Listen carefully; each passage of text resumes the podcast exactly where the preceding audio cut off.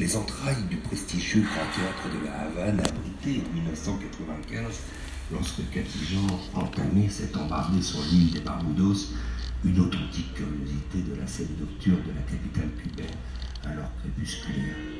Ce petit cabaret national déglingué, qui n'avait de national que le nom, allait lui permettre une plongée vertigineuse dans le temps et dans un espace fait d'ombre et de lumière, un décor qui se conjuguait parfaitement au noir et blanc de celle qui avait commencé son parcours sensible, sensuel et sans émaux dans les coulisses du Crazy Horse. Le légendaire cabaret parisien fut en effet le premier travail perso de Cathy Jean, devenu pro au sein d'un jeune collectif de photographes, le premier du genre, lui permettant de rouler en toute liberté. Embarquée dans la folle aventure de tendance floue, Cathy savait saisir mieux que tous les détails composant son objectif de la naissance à la mort dans sa série sur les chambres funéraires ad en passant par les dérives nocturnes dans lesquelles elle allait jusqu'au bout de tous les excès. C'était même cette vraie complicité avec les désaccès, les paumés, les fantômes et les solitaires qui la conduisit peut-être trop loin jusqu'à cet accident cérébral qui l'immobilisa en 2003. Loin de la démarche documentaire à laquelle elle n'adhérait guère, Cathy mit les pieds sur l'île du lézard vert, Cuba. Les Cubains vivaient alors parmi les pires moments d'une période dite spéciale en temps de paix où la privation et le rationnement se conjuguaient avec les mots désillusion et abnégation et dans le meilleur des cas, imagination. Hay que inventar. Il faut inventer, s'entendait dire Cathy, qui observait tout ce qui se passait autour d'elle en sourdine, avec un sourire pincé, parfois navré, parfois sincère. Elle qui cherchait peut-être inconsciemment ici à respirer plus librement et intensément dans cette île qui avait cru inventer le paradis. Cathy vivait ici la renaissance improbable du rêve porté par une révolution en fuite.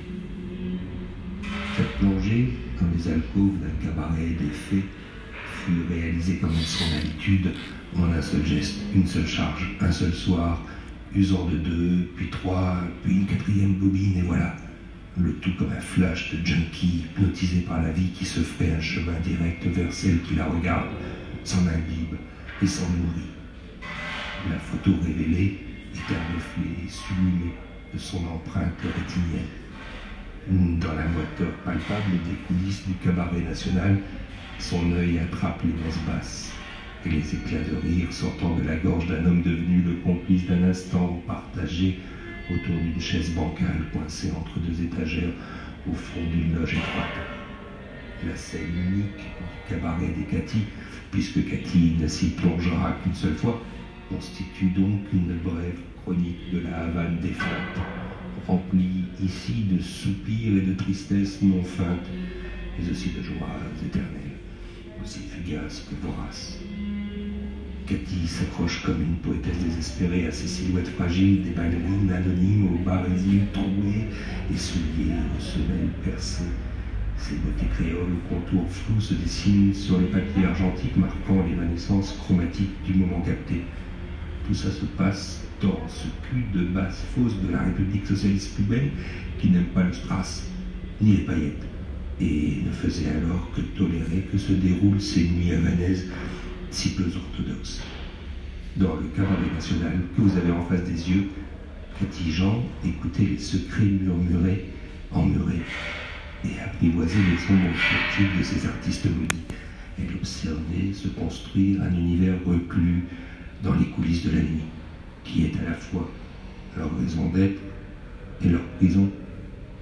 Et c'est dans cette petite cave, pouvant n'abriter nuitamment pas plus d'une centaine de spectateurs, que se construisait chaque nuit que le diable faisait une scène chimérique qui se nommait liberté. Et ressurgissait pour ceux qui savaient que la nuit havanaise existait de l'orthodoxie marxiste tropicale, les fantômes d'un temps, le sang, le stup, les dollars et les paillettes étaient les attributs d'un monde. Aujourd'hui disparu